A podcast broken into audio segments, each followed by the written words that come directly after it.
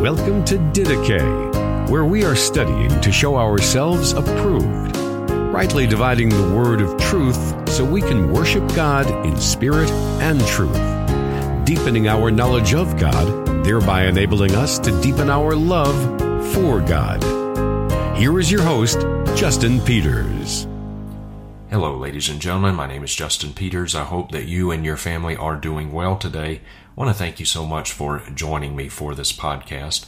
I want to share an interview today with you, an interview that was done by Jim Osman, my friend and uh, former pastor when we lived in Sandpoint, Idaho, that he did with a man named Bruce Morrock. Bruce uh, is a man that I did not know until about five weeks or so ago. And um, but Bruce and Jim and Josh Comstock and Jay Kate, some more friends of mine, uh, we all went to the Shepherds Conference together. And for Bruce, this was his first Shepherds Conference. Uh, Bruce is a, a, pastor. He's been a missionary, uh, but he and he's always wanted to go to a Shepherds Conference. Has never been able to until this year, and so this was his first one. But in all likelihood, it will also be his last one uh, because as uh, Bruce has cancer, very, very severe cancer. It is all throughout uh, the trunk of his body in many, many organs. And uh, of course, God is in control of all of these things, but as best we know, um, in all likelihood, he, he, probably will not be able to go to another one. He very well may not see the end of this year. Um, I want you to hear his testimony. Jim is going to interview him and ask him about his testimony, how he came to Christ, and uh, his years as a missionary, and also his um, time now as a pastor in California. And um, I just want you to hear about God's sovereign grace in his life. I want you to see just a beautiful example of his sufficient grace, his strength made perfect in weakness. And as you watch this interview, you'll see that um, things have not been easy for him. Um, this is a trial, it's a very severe trial. And trials are not enjoyable. That's why they're called trials. So it is not an enjoyable thing uh, to go through this cancer, but he can have joy through the midst of these trials. He, he can count it as joy because he knows who God is. He knows God, God knows him and he knows he, he, can, rest in the sovereignty of God. And um, this is a, I think this will be a real encouragement to you.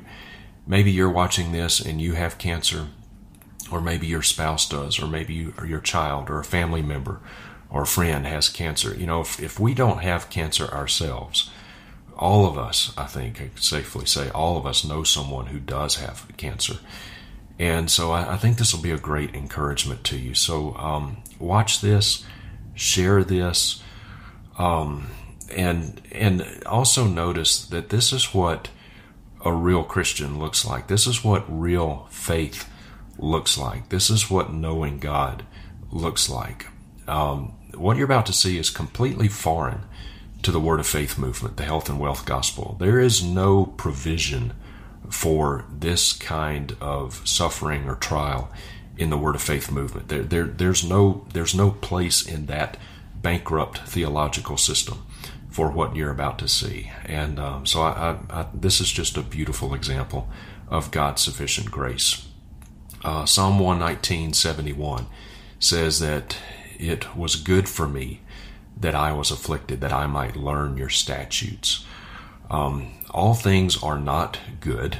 It is cancer is not a good thing. Uh, car accidents, those are not good things. Abuse of whatever form, those are not good things. These are in and of themselves, they are not good. But but God does work all these things out that in and of themselves are not good. He works all of them out together for the good. And it is good for us as Christians when we are afflicted so that we might learn God's statutes. Because it's in times of trials that we are forced to lean harder on God. So, dear ones, I trust that this will be a great encouragement to you. I think it will. Please do share it with your friends, family members, anyone you know that might have cancer. I think it will be a great encouragement to them. Without any further delay, here's Bruce. All right, I want to introduce you to my friend Bruce Morrock. Bruce, you and I have known each other since 2005, At least, right? Yeah. So uh, we've got a little bit of a story we want to tell here. Not so much about how you and I met, because that's really irrelevant to all of this, but a little bit about your background, uh, your salvation, what the Lord has done in your life, and then after that, uh, what you're going through now. So let's begin with the story of your conversion. Tell us how it is that the Lord sovereignly saved you. Yeah, it's a, actually a pretty amazing story. Um, uh, my my girlfriend, soon to be wife, uh, had an, uh, an aunt, a cousin, who constantly left Christian literature around the house, and um, and I would take that literature and toss it. I threw away at least thirty pamphlets and books that were Christian because I just wanted wasn't interested at that time and had grown up in the Catholic Church but had rejected it. My parents didn't go to church, and I thought this is kind of a farce. And so the first the first time that they said you don't have to go to church anymore was the last day I went to church. But but uh, one night I came home from a, a party, and there was a book sitting on the coffee table and the name of the book was Dear Dad, This is to Announce My Death. And I sat down and read that book, and it was the story of my life. So it talked about Good Time Charlie and how he was the hit of all the parties and the and the, the funny guy and uh, the guy who could drink the most and on and on like that. Uh, addicted to rock and roll and drugs and music and immorality but inside empty. And this book exposed all of that. And uh, then at the end of the book, uh, there was the sinner's prayer, and I prayed that prayer somewhere around five o'clock in the morning in September of '74, and I believe I sensed that a transaction took place uh, in terms of forgiveness of sin. so um, I was kind of promoting atheism, but deep down in my heart, I knew there was a God, and I knew that God could not wait to get His hands on me. You knew you were so. My philosophy in life was eat, drink, and be merry, because once once He gets His hands on me, it's going to be hell. And so, uh, anyway, I prayed that prayer. I didn't know what to do. Didn't say go to church or find fellowship or start reading the Bible. So for two years, I call those my incubator years. Um, I just carried a New Testament in my back pocket, and that was my symbol, the symbol that I was something. Now your your girlfriend, fiance, eventually your wife I became presume. my wife. Yeah. yeah. Was she a believer at this time? It happened afterwards. She was a Jesus person. She had come to Christ during the Jesus movement. Okay. Okay. So, what year was this? You say? Uh, 74. Yes, right after the, right after in the middle of that revolution. Yeah, yeah, yeah. So she went to Bible studies, but it was all about color aura and numerology and Jesus and you know some other things like that. But she had she was living a godly life, with the one minor exception. Yeah. but she uh, was living with you. Yeah. But um, anyway, uh, I prayed the prayer that night, and before the sun came up, I asked her to marry me. I just somehow knew that was the right thing to do, and we did within a month after that. But uh, but anyway, for two years, for two years, I pretty much lived the same way. My life didn't change much, but I was much more miserable in my sin. And uh, and then through a series of circumstances, which I won't go into in any detail, uh, I got introduced to a couple in Sandpoint, Idaho. By this time, I moved all the way across the country via the Air Force, and uh, and um, this couple basically introduced us to Christ. And when uh, when the gospel was explained to Linda, she says, "You know, I've I've lived that life." I've tried to live for Jesus, but I don't ever remember making that decision. So she, that day, this lady invited her to make the decision, and she did. Um, when they asked me if I wanted to, I said, you know what, I believe I'm a Christian. And, um, and uh, you know that I but I just haven't been growing, you know, or I didn't even know what word to use, you know, but but uh, so that was basically the day that we both start measuring our growth, which was July 12th, 1976. So from that point on, uh, they uh, this couple introduced us to another couple, and that couple ended up taking care of us, taking us under their wings, and raising us up in, in the faith, and uh, treating us like their very own children. Invited us into their home and, and explained the gospel and explained Christian life, and and then in September of that same year, uh, this the lady, the my my spiritual mother said, Bruce, I believe God's called you to preach the gospel, and uh, that was August, and by September I was in Bible school Of what year? of '76. So two years after you got saved, you Yeah. were in Bible school. Yeah. Now, when you and I met in 2005, uh, you and I were cut basically from the same theological cloth in that we both affirmed the doctrines of sovereign grace in salvation. So you obviously would not have been in that camp all along. What was that transition like? Where were you introduced to some of that belief in the sovereignty of God?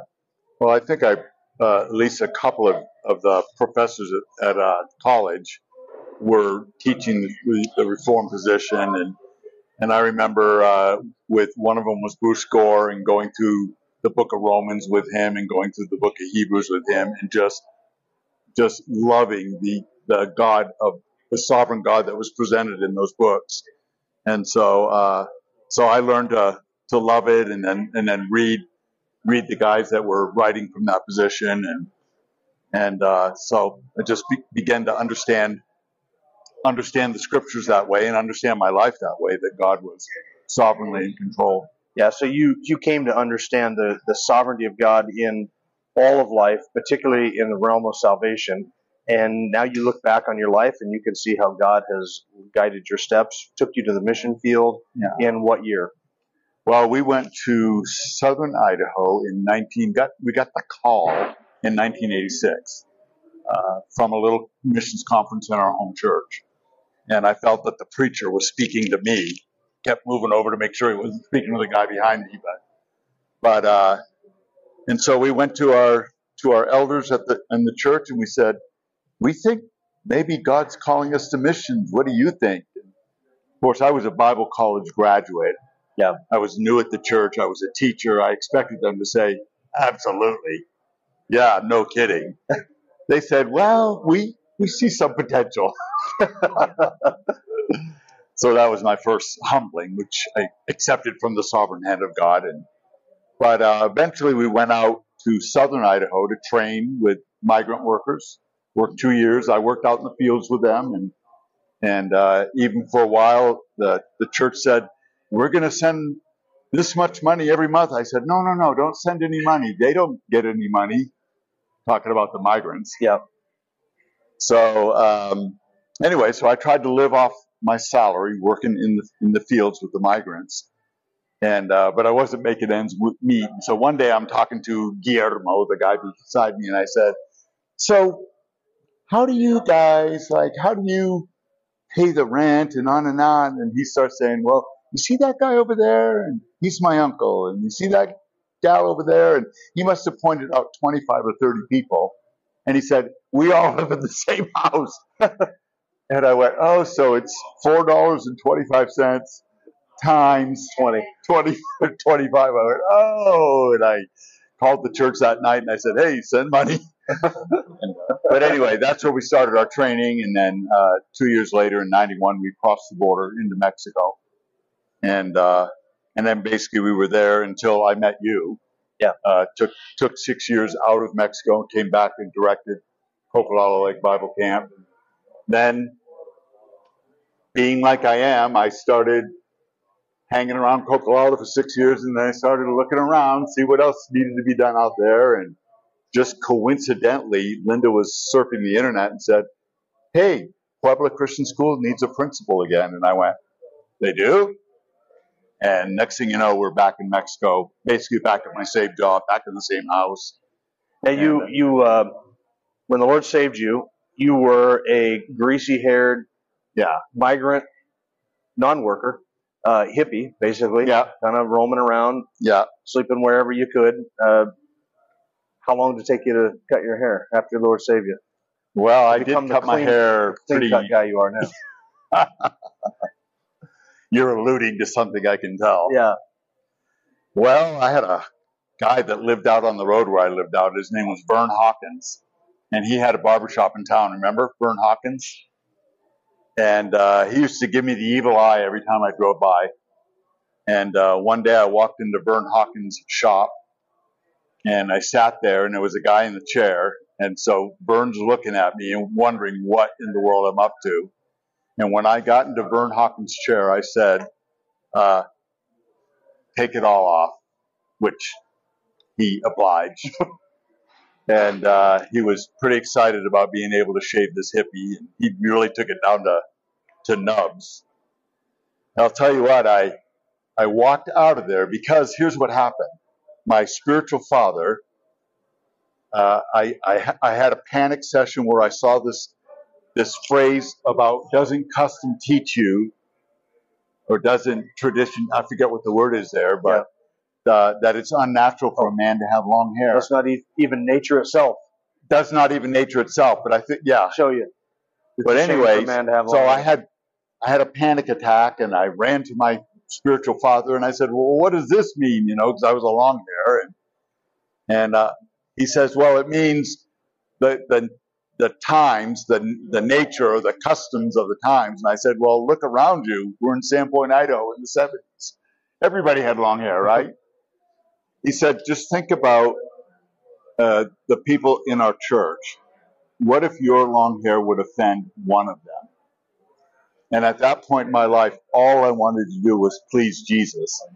And so when I when I heard that, I went, and I cut my hair off. And so when Vern, who thought he did me did me wrong, uh, cut off my hair, I said I walked out of there feeling so free, like I had done the right thing Yeah. for Jesus. Jesus was proud of me, and and so uh, it was really a great victory for me.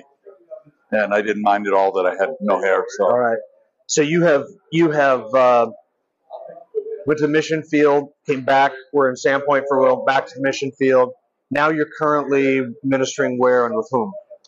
Well, when we came, we decided to leave Mexico in 2018 because I had basically trained to be a preacher, and it's something I always thought that I would retire, that I would go out preaching, and uh, and so so when we decided uh, in 2018, I had to make a major decision, e- either to make a long-term commitment in Mexico or terminate my relationship there and uh, so that they could get the right person in. Yeah. And because it was an educational thing, and uh, that was my career field, my expertise. So uh, in 2018, we came out of Mexico and basically hooked up with Village Missions, and Village Mission sends pastors to rural, dying North American churches.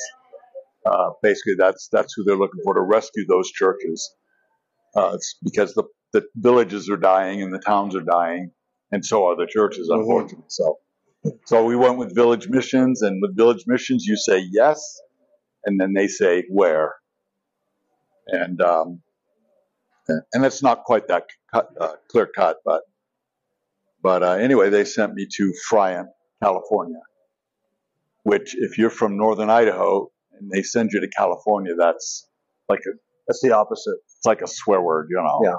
California. But anyway, You you are a missionary to an unreached people group. yeah, for sure. Yeah. So Pagans. anyway, and uh, it just turned out to be amazing. It turned out to be like God was orchestrating right. the whole thing, you know. So where what are you at? You, so you're in Friant now. Yeah. Tell us what you are dealing with now. Okay. Well, uh, God sent me to a little church of about 40 people. In fact, the second Sunday we were there, we had 42 people. And um, we got there in January, and I preached my first sermon the end of January.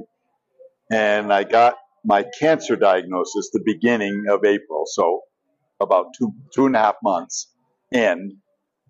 Uh, so it's funny that the church has never known the non-cancer Bruce, basically. Yeah. Uh, so we've gone on this journey together, but um, it's just been amazing that uh, the timing is is is uh, is just perfect because this church doesn't demand anything of me. It's uh, it's it's more of a it's more of a of a maintenance job than it is leading an army job. You know, Yeah. uh, mostly elderly.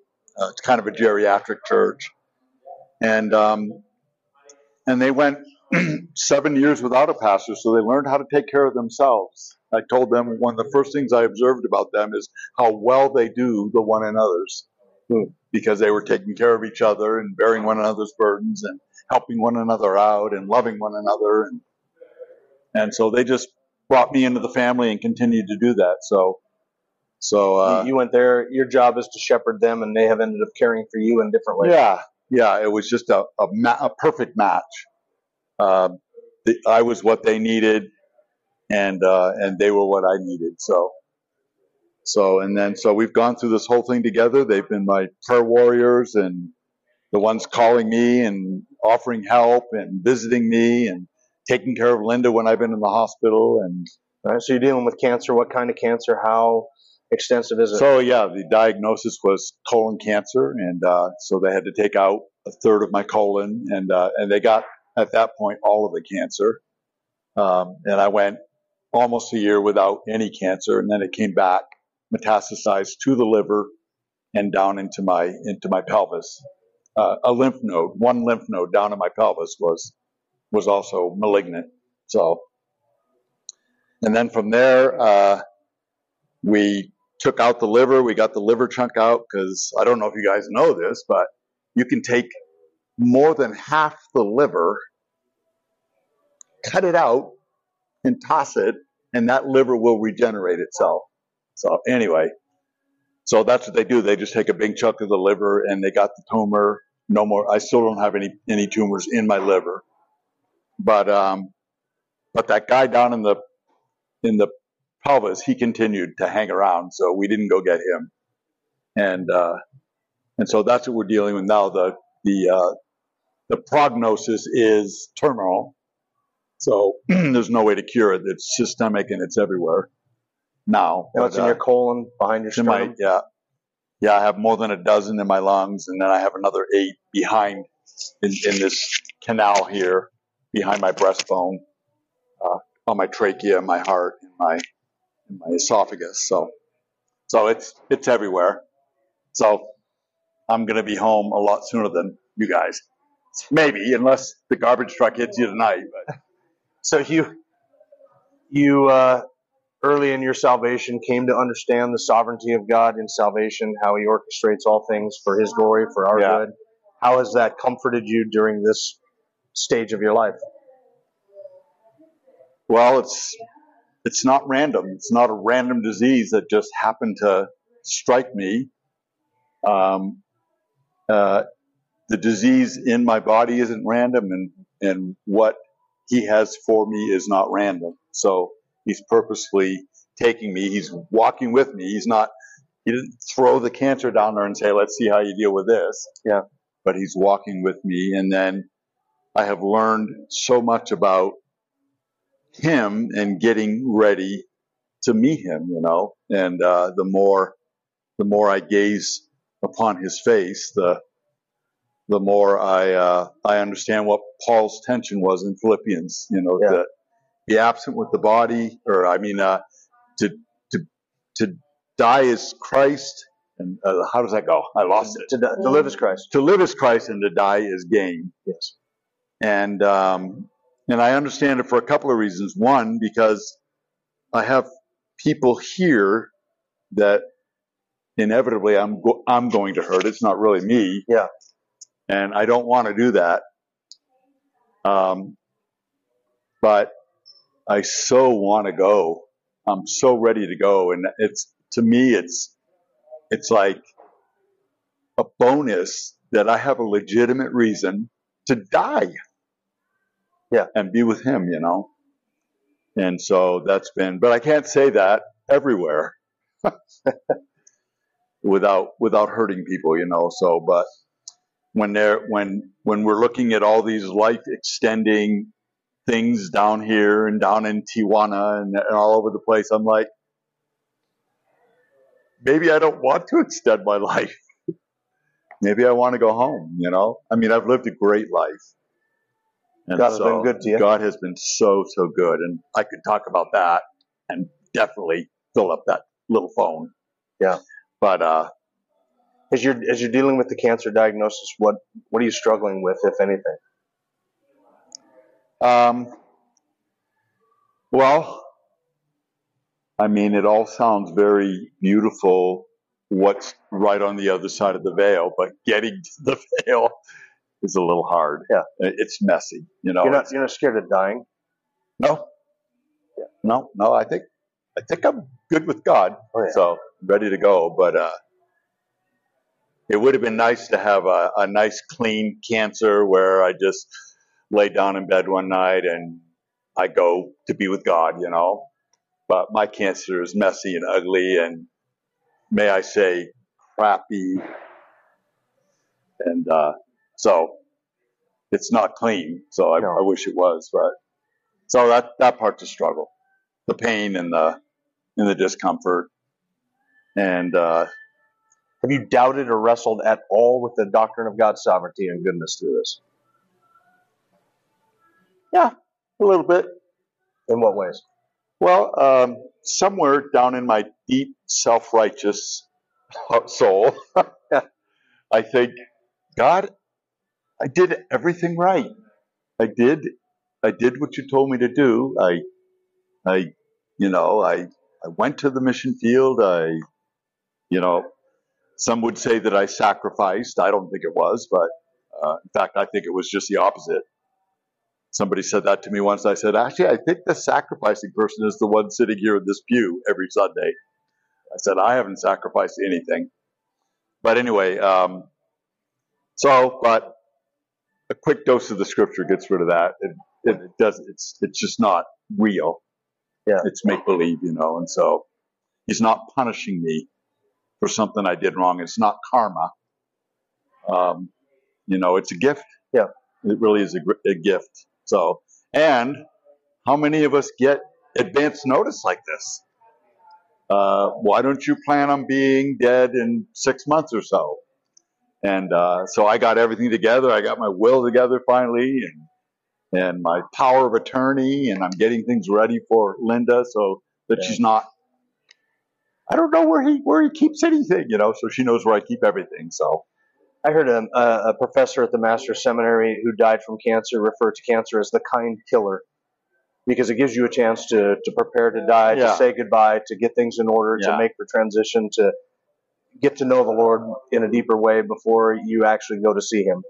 And in that way, it's a it's a gentle yeah grace. And one thing that I have uh, seen that I had never seen before. is the power of hundreds of people praying for you. And that is mind blowing. And, uh, and it gives people an open opportunity because I have cancer to, to express their love.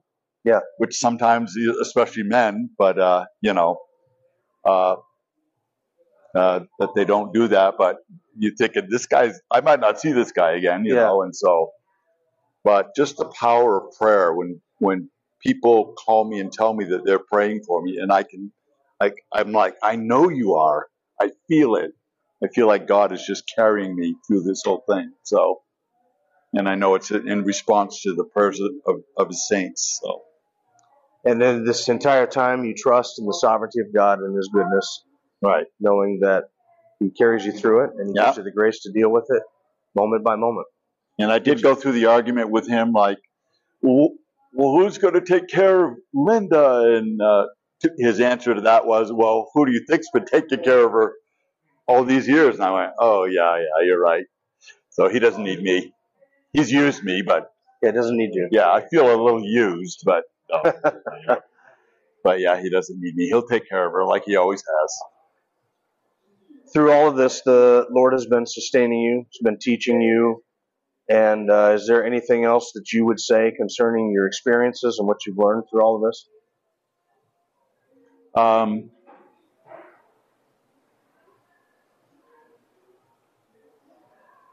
well, uh, I have a song that I learned when I was a young Christian, the Cares Chorus. You know that song? I don't think I do. It's a it's a great song, and it's so simple theologically and so profound. And it basically just says, "I cast all my cares upon you. I lay all of my burdens down at your feet." And this is the key ber- verse for me. And any time that I don't know what to do, I cast all my cares upon you. And I find myself praying that all the time, like, Lord, what? How am I supposed to? What am I supposed to do? You know, I I wish they would give us a practice run when He's going to give us cancer. You know. Yeah. So people will say something, and I'll say, I don't know. It's my first time. you know. uh, but anyway, it's it's so true, and He meets us there. He's not he doesn't smack you around and say, "Grow up and act more mature." But uh, but when you're doubting and when you're when you're weak, he's there. Yeah. And he Through- you there, and he doesn't berate us, you know, or Through all of this, I've, I've known you for since 2005. So this is 2022. We're at a Shepherds Conference right now together. Your Yeah. first Shepherds Conference. yeah, Um, in all of that time, I have known you to be somebody who has a great sense of humor. You can be serious, theological, profound, wise, all of that, and yet your ability to be quick-witted and have a, wiz- a witticism or a pun or something like that has been a mark of anybody who's known you for all these years. And through all of this, that hasn't changed. You're still the same Bruce. You're not. You're not morbid. You're not yeah, you're not gloomy. You're not anything. You're just you're Bruce. yeah. Well, it's it gives you perspective, but the fact is, is we are all terminal, and uh, and so God's just given me the privilege of knowing a little bit ahead of time. And quite frankly, I don't know anything, right? Yeah. Um, I've already outlived three months, six months, nine months. I've had six months, four different times. I've been told you've got six more months. So and uh, so I've way outlived all of that. So nobody actually knows what they're talking about, and uh, they may be reading from a textbook, but they don't know. They don't know, and I don't know, and so you have to live life in both worlds, you know. For the person who is watching this, can you close by explaining to them how they can come to know the God of all grace and comfort and peace? Can you explain what the gospel is that you trusted in and that you're trusting in today? Right. Well, the uh, the gospel in a nutshell is that we have a predicament because you don't want me to say God hates you and has a hell of a plan for your life, right? No. Um, um, we have a problem. It's similar to cancer in that it is terminal, uh, Systemic. and it's called it's systemic, and it's called sin. And um, and what we deserve is everlasting condemnation. That's we're born into condemnation, and uh, and there is no remedy. There's only one name given under all of heaven by which a man can be saved, and that name is Jesus Christ. So God sent His Son uh, to be the Savior. He's the answer to that uh, for those that are that are looking looking for the remedy. Jesus Christ is the answer to that, and um, and God is the one who sovereignly calls. Um, but the offer is open to whosoever will, and uh, it just so happens that whosoever will will. hmm But uh, we, we're not going into that. So Jesus Christ is the answer. The problem is sin. Jesus Christ gave his life on the cross, a real historical event where he laid down his life for our sin. He was a perfect sacrifice, pleasing to God, uh, satisfying the wrath of God. So the result of that was an unfair swap. Jesus Christ got my sin. I got his righteousness. He took my sin to the cross and to the grave. And, uh, and I uh, have newness of life and abundant of life. And I have a life that I never had. In fact, I was dead and now I am alive. Um, And just because you're And- dying doesn't mean you're not going to keep living. Yeah. Right. Yeah. So, um, and that is not because I was anybody special, but because I cried out to God. I, uh, I asked God for help and he rescued me and, uh, introduced me, brought me to his son. And that is available to anybody. Uh, if we will repent, turn away from our sin and turn towards God in faith, God will respond, and uh, and that's that results in salvation. So, and beyond that, it's profound and it's wonderful and it's an awesome journey. But the uh, end result is that I no no longer fear death, even though it's coming. But the sting has been removed, and uh, and I'm kind of looking forward to it. All right. Thank you, brother. yep. Lord bless you.